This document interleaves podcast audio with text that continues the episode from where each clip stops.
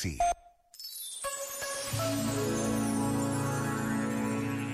Fala-se em barrigas de aluguer, mas a maternidade não se aluga. Basta pensar um pouco para perceber que nenhum de nós tem o direito de realizar um sonho a qualquer preço.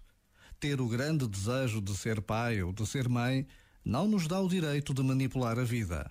As crianças são pessoas, merecem ser respeitadas na sua dignidade e nos seus direitos. Não podemos dispor delas como um objeto dos nossos desejos. Este momento está disponível em podcast no site e na app.